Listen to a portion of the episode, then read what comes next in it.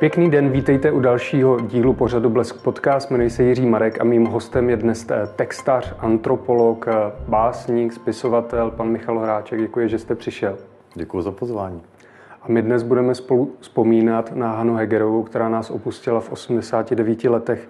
Co jste zrovna dělal, když jste se tuto smutnou zprávu dozvěděl?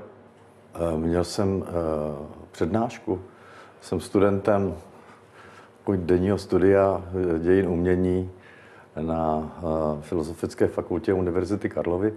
A byla to přednáška, jestli to chcete přesně vědět, tak Děkuji. ze středověku eh, pan profesor Reut právě přednášel. A eh, najednou prostě mi začal zvonit telefon po třech minutách, jak se to zřejmě svět dozvěděl, nebo ten náš svět. A no, to, to vám povím, to, to byla zpráva, jako kdyby se stalo něco zásadního světově.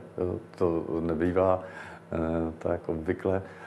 A, vlastně se tomu nedivím, to byla důležitá zpráva. Hmm. Kdy jste poprvé slyšel písně Hany Hegerové, vzpomínáte si na to? Vzpomínám si na to, že jsem jako chlapec, eh, středoškolák, eh, měl to štěstí, že jsem se občas dostal do semaforu. Dneska už je obtížné vysvětlit, proč to bylo takové štěstí. Eh, ale tehdy eh, v tom úplně jiném režimu a v jiných okolnostech to byla taková, to byla moc zvláštní věc. Eh, dostat se jako do jiného světa trochu. Jo? Nebo dost do jiného světa. To divadlo Semafor na Václavském náměstí bylo nevelké. Vcházelo se tam takovým strmým schodištěm a nad tím schodištěm byla Bořinka a Slamák. Každý věděl, že eh, to symbolizuje eh, Jiřího Šlitra a Jiřího Suchého, kteří byli autorskou dvojicí a vlastně divadlem Semafor byli oni. Ale to, co bylo opravdu zajímavé, bylo, že oni nejen, že dělali ty vlastní věci a sami si to i zpívali, ale že se uměli poohlédnout po zajímavých lidech. To mě už tenkrát jako zaujalo. Jako, kde je různě hledali. Jo. Eh, když to tak člověk jako se podívá, tak přece jenom tak eh, Karmen Farkašová, eh, později známá jako Hanna Hegerová, byla Slovenka, někde ze Žiliny přišla, že jo. Neměla za sebou žádnou jako oslnivou zatím kariéru, však byla taky ještě mladá. A přesto, přesto zaujala určitě Jiřího Suchého při nejmenším a stala se eh, členem toho souboru. A eh, to bylo něco. Jako to si myslím, jako, že snad asi bylo touhou každého uh, interpreta být v semaforu. A byla tam i ta Hegerová, která už tehdy byla taková jiná. Musím teda říct, že oproti pozdějším létům, kde spíš působila takovým tím klidným, nostalgickým dojmem, tenkrát byla jako hodně plná energie. Jo, to byla taková rtuťovitá, poněkud snědší, mě, na mě působila. Eh, taková trochu exotičtější žena, mladá. A, a mm, prostě tam patřila, no, a, a už ten, tenkrát uh, určitě byla mezi těmi, kteří v semaforu zářili. Hmm. Říkáte energická, když si vzpomeneme na ty šanzony z roku 66, tak ty opravdu jsou výbušné. Oproti... Pojďte sem blíž, pane, jo. No. to je něco, že jo? Hmm. Petra a Lucie. No. Hmm, to je přesně ono. Eh, vzpomínáte si pak na to první setkání, jaké jste spolu měli? No ano, vzpomínám si na to, jak by ne. Však jsem eh, po takovém setkání toužil celý svůj tehdejší do, do té doby život. Jo. Eh, já jsem toužil psát, co vytvářet, nějaké příběhy, oslovovat ostatní lidi tím. A tehdy v té době, to byla taková zvláštní věc, Jo. Ještě generace mých rodičů eh, třeba hm, znala eh, současnou básnickou tvorbu. Jo. A byla taková referenční hodnota, když někdo řekl Manon je motýl, Manon je včela, tak skoro všichni ostatní řekli Manon je růže hozená do kostela. Eh, takhle se to znalo. Ale ta moje generace najednou od téhleté hm, klasické poezie se najednou hm, ne odvrátila, ale přešla té písňové. Zejména ve Spojených státech to tehdy bylo jako výrazný takový hnutí, že, že záleží na tom, co se zpívá. Jako je Bob Dylan třeba, že, nebo tak, tak, takový ty protest songy. A, A dokonce nějaký Phil Ox, to mě zaujalo, měl takový heslo, eh, že zpívá eh, všechny eh, zprávy, které se dají zpívat. Jo. To byla taková, víte, i dodnes je na New York Times takový heslo, all the news fit to print. Jo. Všechny zprávy, které se hodí k otištění. A on měl all the news fit to sing. Všechny zprávy, které se hodí ke zpívání. A to se mně líbilo. To se mi líbilo. Já jsem říkal, tudy bych chtěl jít. Tohle je mojí generace e, médium. No, tady, tudy, tady to půjde. A určitě to tak bylo, protože v následujících letech e, přece byl to nejen teda suchý šliter, ale taky třeba Vodňanský Zkoumal, nebo Karel Kryl, potom Jarek Nohavica a celá ta folková scéna. Prostě byly to ty zprávy, které je vhodné zpívat. A já jsem toho taky chtěl být součástí, akorát, že jsem to neuměl. To byl docela problém. A tak jsem se to chtěl naučit a uh, pouštěl jsem si ty uh, vinylové desky, ale dokonce musím říct, že to nebyly ani vinylové desky, to ještě často byly ty desky, které když jste upustil, tak se rozbili, protože to, bylo, to bylo úplně něco jiného. Uh, a, no ale ty jsem si pouštěl a snažil jsem se textovat. No a Hanna Hegerová, to byl přece ten cíl, to, to byl to nejvyšší meta, to, ne, jako to spíš nebyl ani cíl, to byl sen. To byl sen, jako co kdyby tak Hanna Hegerová jednou zaspívala třeba nějakou z těch mých písní, až nějaká teda vznikne. Jo. No a deset let nebo díl jsem se to tak jako sám dělal pro sebe. Až jsem jednoho dne schromáždil takový, který jsem považoval za prezentování hodné. A uh, řekl jsem si, a teď musím si najít toho skladatele, ze kterým vytvořím tu dvojici, tak jako je suchý šlitr. Mm-hmm. Jo. A tehdy to nemohlo být nikdo jiný než Petr Hapka. Petr Hapka, který byl autorem vynikajících eh, filmových melodií, který dodnes teda se hrajou. Taková Perin Baba na Slovensku, to zná každý Slovák, protože s ním vyrostl. To je prostě kulturní dědictví. A on takových filmů měl desítky. Jo. A taky písně, a dokonce i pro Hanu Hegerovou. Uh, on uh, spolupracoval tehdy uh, s Petrem Radou, ale ten emigroval po srpnu do, do Austrálie a následně teda psal eh, se Zdeňkem Rytířem. Myslím, že dost známý písně, třeba Rozvod mi přijde teď jako na mysli. Já si mm-hmm. myslím, že s tím Petrem Radou dělal takové věci, jako myslím kázání v kapli Betlémské, dnes naposled a tak. To byly, to byly skvělé věci. A strašně se mi to líbilo a dodnes to mám rád. Moc. No ale prostě tak jednoho dne jsem vzal ty texty, že jsem to říkal moc krát, ale tak mm-hmm. za deset vteřin. Šel jsem eh, jako neznámý člověk za tím Petrem Hapkou, tam, kde bydlel, ve Vězinské ulici na Starém městě. Zazvonil jsem, on otevřel, já jsem mu vrazil ty texty, on se ve dveřích na to podíval, zalíbilo se mu to, řekl, pojď dál. A tak eh, vznikla naše spolupráce. A hned jsme si řekli, že naším cílem by teda měl být udělat album pro Hanu Hegerovou. Jste si nekladli teda malé cíle? Ne, to ne.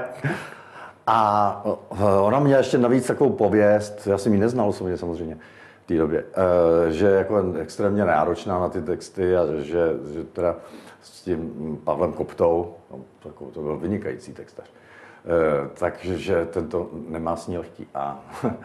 Ale já myslím, že to bylo spíš proto, že to byly ty francouzské šanzony a on vlastně z nich vycházel a ona o tom měla nějakou představu. To bylo její, její nápad. Ona, že chce dělat ten francouzský šanzon a že určitý písně, který ona sama vybírala. A teďka, když už máte nějaký názor, tak je snadný, že se střetnete s názorem toho, kdo s váma spolupracuje.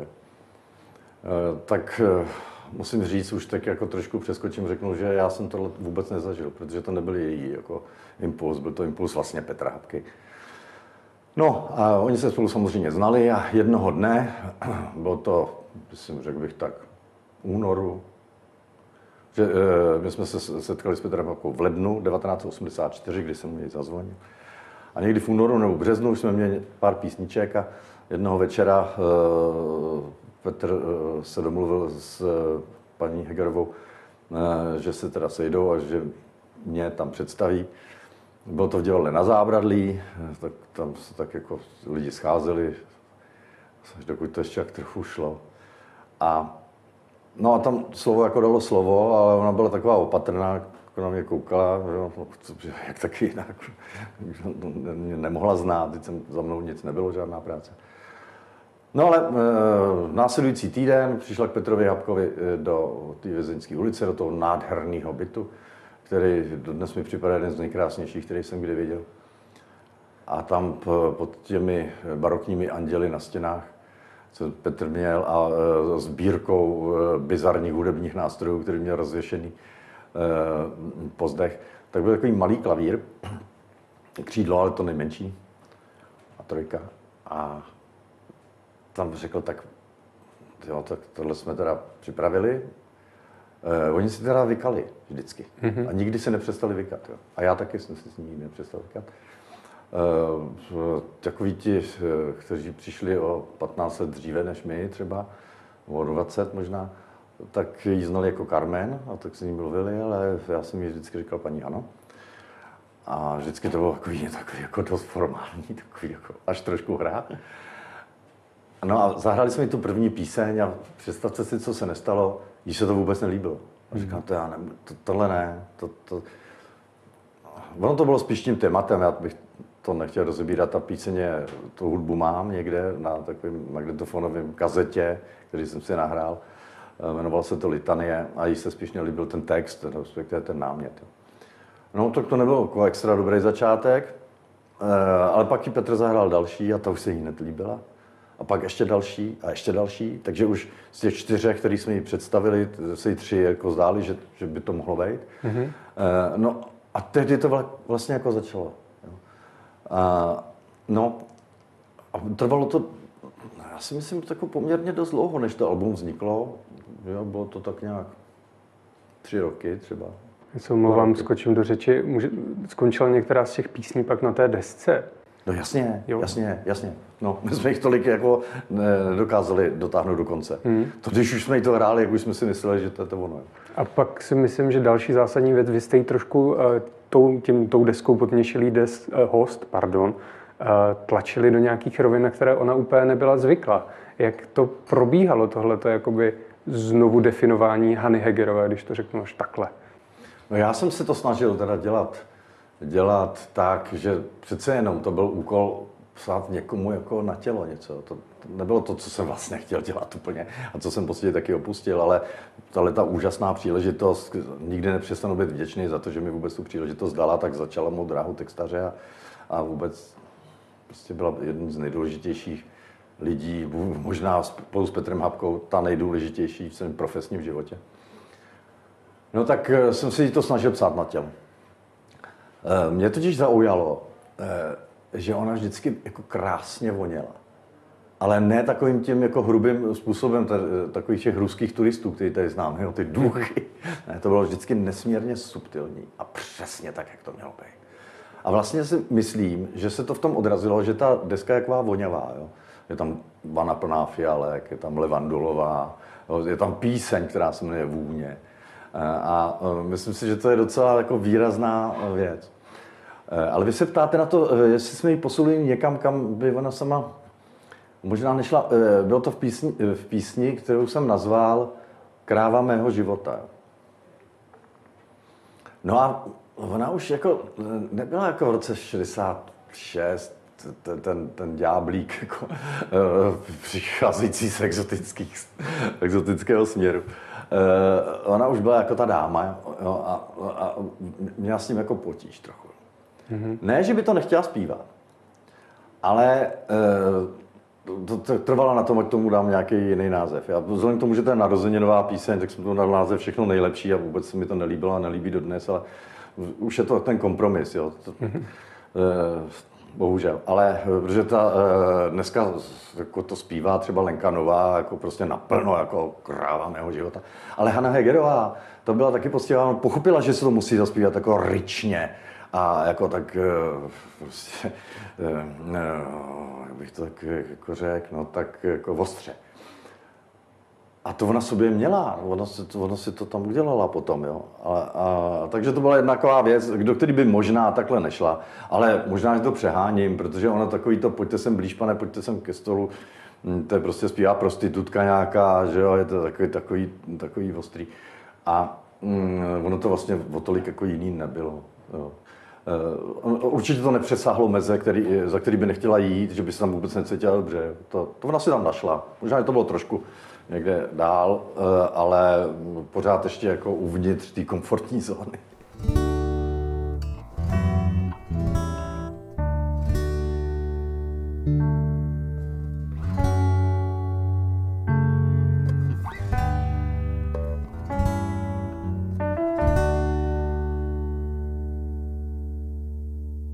Když se podíváme ještě na tu hudbu tady z Podměšilého hosta, tak mě napadá, že se velmi liší oproti tomu, co dělá předtím. Je to taková, jako, když to řeknu, nadnesně 80 hudba, máte tam hutnou basu, eh, klavír, máte tam chorus na, na kytaře a celý dohromady. Je to úplně jiný než, než předtím. To se jí taky líbilo, takhle ty aranže. No tak eh, ono to bylo takový hledání. Jo. Ono, ano, je tam je to jako ten, ta aranžma jsou takový jako z 80. let, ale ta hudba sama, to mohla po mém soudu vzniknout možná v roce 1923. Hmm. Ale taky 2023. To nemá vůbec žádnou vazbu na nic. A mezi tím ten Hapka skládal a mezi tím přišlo tolik různých věcí. To nebylo vím o nějakém hip-hopu nebo repu jako později, ale, ale přicházeli a odcházeli, zase vyšuměli ten, takový ty módní, módní jako vlny ale on byl furt hapka. Jo. A dělal si to sám a to, e, pro něj to bylo taky e, hodně nový, protože to bylo poprvé, kdy on vůbec hrál na klavír. Já nevím, tam možná ještě na klavír nehrál, tam jsem hrál Zdeněk Zdeněk, jako skvělý jazzový klavírista.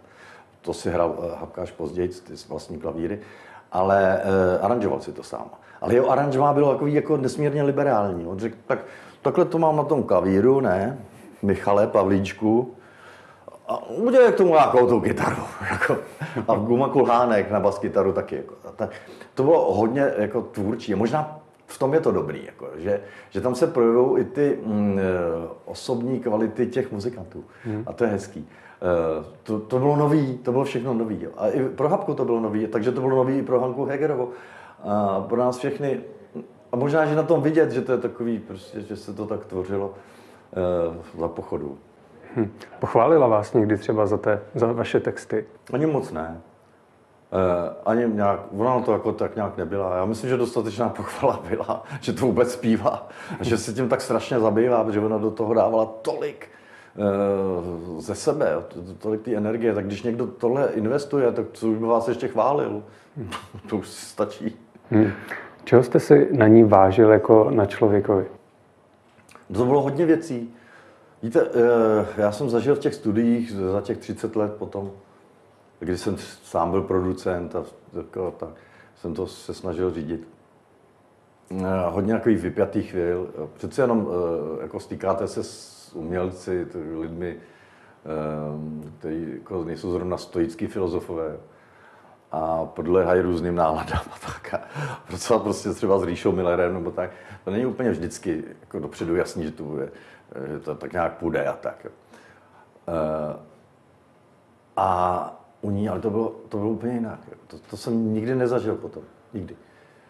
Totiž v tom, že když ona přišla, tak ona to měla jako už vyřešený v sobě, jako ten základ, jako takový ten, tu techniku, to všechno. Jako ona věděla přesně, ona si to prostě, to je známá věc, ona si to prostě ty texty vybarvovala různými barvami, jako co, jako jaká barva znamenala, to nevím, to jsem si nedovážil vůbec zeptat, ale bylo nesmírně jasný a prosto, že, eh, že prostě tady to bude jako stišení jo.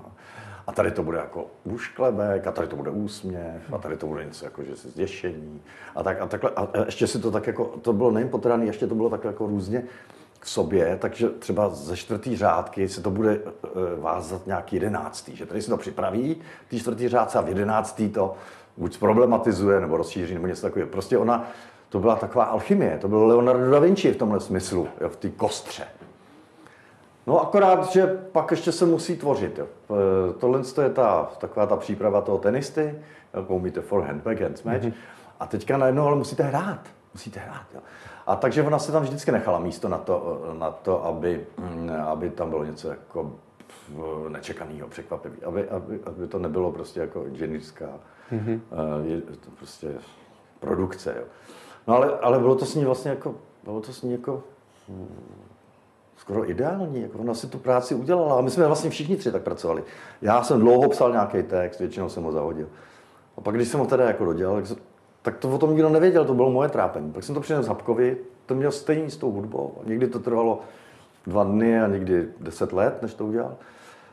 No a pak Hanna Hegerová si to vlastně taky vzala, takže my jako ta společná tvorba jako vlastně, kde by byla? Jo? To jsme se jenom setkávali v tom studiu a někdy se řeklo, no tady možná, co kdybyste tady přece jenom brala. Jako. A ona to uvážila, buď ubrala nebo ne. A já jsem si samozřejmě vážil, ale zase jsem byl umělecky poctivý a když jsem měl pocit, že něco musím říct, tak jsem to řekl. Kdy jste se naposledy s Hanou Heigerovou viděl a o čem jste si povídali? Víte, že už je to hodně dlouho. Je to potom, co, je to potom, co ona ohlásila poměrně nečekaně takový ten úplný konec té své kariéry. A to ve chvíli, kdy eh, já úplně jako ty koncerty vyprodaný strašně dopředu, to se, to se tam nedalo dostat. Jo. Eh, to by se řeklo, že někdy v roce 2010, protože přece jenom už je to z jiný éry a že už jsou úplně jiný hudební směry a všechno nový a tak. A že to publikum, jako, to přece stárne s ní a tak. To vůbec nebyla pravda, tam chodil čím dál víc mladých lidí a uměl zaujmout úplně každýho, jo. Úplně každýho. A kde kdo ještě jako chtěl, chtěl buď eh, si zopakovat ten zážitek, který už někdy měl z koncertu, anebo eh, ho teda mít poprvé. Jo a měla skvělou kapelu. Jako. To, to, to, co dal dohromady Petr Malásek a v nejlepších letech tyhle muzikanti. To, to, jako, to bylo velkolepý. A tak už to měli jako zmáknutý technicky, že, že mohli přemýšlet jenom na to, jak to podávat v tom okamžiku, neopakovatelně. Ale ten základ, ty forehandy a backhandy už měli úplně, jak Federer, ten jednoruční backhand. A e, v téhle chvíli teda najednou ona řekla, že dost. A já vlastně, já jsem chtěl říct, že si toho strašně vážím, jako, že to byla ta její umělecká poctivost. Ona věděla vnitř, jo, že prostě už nemůže dávat, že už nemůže dávat to, co dávala, to je jasný. Ale, ale že jako sama sebe jako skritizovala. Řekla, já už nemůžu dát těm lidem to, co, co ta píseň potřebuje, jo, co to potřebuje. A, a tak jako vlastně z čista jasná jako tu kariéru zakončila a byla v tom strašně důsledná. Ona vlastně vůbec nechtěla někam chodit. Já jsem se s ní setkal najednou, eh, to, bylo ještě, ona, když už sama nevystupovala, ale občas jako byla vidět. Určitě to bylo, eh, určitě to bylo v Budhabaru, tam to bylo asi naposledy, když eh, Richard Miller křtil nějakou svou desku a pozval taky jí, protože jí měl hrozně rád a ona jeho taky. A tam jsme spolu mluvili. Eh, a mluvili jsme ku podivu vůbec ne o tom, jaký slouží zdraví nebo něco takového. Ale snad jsme, snad jsme mluvili o tom Richardovi zrovna, jako, jak, co, co nám jako dává. Jako. Mm-hmm. A, a to bylo totiž u typický. Ona si jako vůbec nestěžovala. Nikdy. Ona, ona se tak držela tu, to svoje soukromí a to, aby svoje trable jako nešířila do světa. A sama se s ním vyrovnala. Uh, to bylo na ní pozoruhodný. Jako to, je, to je taková, víte, to není jen tak, každý známe z našeho života, kolik uh, lidí jako se svými naprosto zanedbatelnými problémy prostě uh, vás obtěžují, vlastně obtěžují svět hmm. tím, jo. Uh, a to ona ne, ani s těma vážnýma, ona to nebylo jen tak. Ona, ona samozřejmě byla už křehká, uh, že jo, tak už bylo taky skoro 80 let a přece neměla za sebou různý jako, mm, choroby, se kterými se musela vyrovnávat eh, a, a, a vůbec. Jako. A, ale jako nedávala to na sebe znát, ale potom, potom to vlastně udělala jako stoprocentní tu svou izolaci. Chodili za ní pouze vnuci, Petr Malásek jednou za, soudím tak za dva roky možná, hmm. jako za dlouhou dobu, do toho menšího, ale pěkného bytu na tom staroměstském náměstí. Samozřejmě teda jako rodina, že jo, tak. Ale jinak jako vůbec nechtěla, aby, aby svět jí znal eh, jako, jako, tu, mm, jako prostě už tu dámu, která, která není na první pohled tím, čím bývala, já nevím, v 60., 70., 80. letech, 90. Hmm. Eh, a eh, dokonce i když dostala vysoký státní vyznamenání od prezidenta Kisky Slovenské republiky, tak tam nejela. Jako. Hmm. Prostě nechtěla, aby, aby, aby eh, se světu jevila jinak, než by chtěla. Hmm. Jo. No, to, možná by to někdo posoudil jako nějakou aroganci, nebo něco, to vůbec tak není. Naopak, to byla velká úcta v tom takovému kultivovanému prostředí, který ona vždycky jak jako milovala. No, to ona, ona dbala na to, na těch eh, pravidlech eh, malého bontónu, který možná dneska lidi ani neznají, že mají být. Jo. Ale to ona jako, jo. Hm, byla to opravdu dáma. To jo. Do poslední chvíle, já mám také poslední otázku. Jak si přejete, abychom si Hanu Hegerovou pamatovali? Si přeju, abychom si eh, Hanu Hegerovou eh, pamatovali v tom, co, co je na takových lidech jako to nejcennější. A to není ani dokonce ta práce, její, to úsilí. Vlastně je to to, že na ní spočinula ta milost Boží. Jako. To je něco jako, to se nedá odpracovat, to žádná píle vám nepomůže, jako nic. Je, to, to je prostě, jako Petr Hapka, tak Hanna Hegerová byl nějakým způsobem jako vyvolený tady k tomu. To nebylo zasloužený. Takový Petr Hapka si nikdy nic nezasloužil. Ne fakt? Ale dostal to. Jo, a to je to úžasný. A, eh, a takový, eh, je jasný, že to tak bylo, že, že měli tu zvláštní schopnost uh, uh, oslovit lidi jako, jako hluboce. Jako skutečně je zaujmout. Skutečně je vzít na nějakou cestu. A ukazovat jim to, co by bez jejich pomoci neviděli.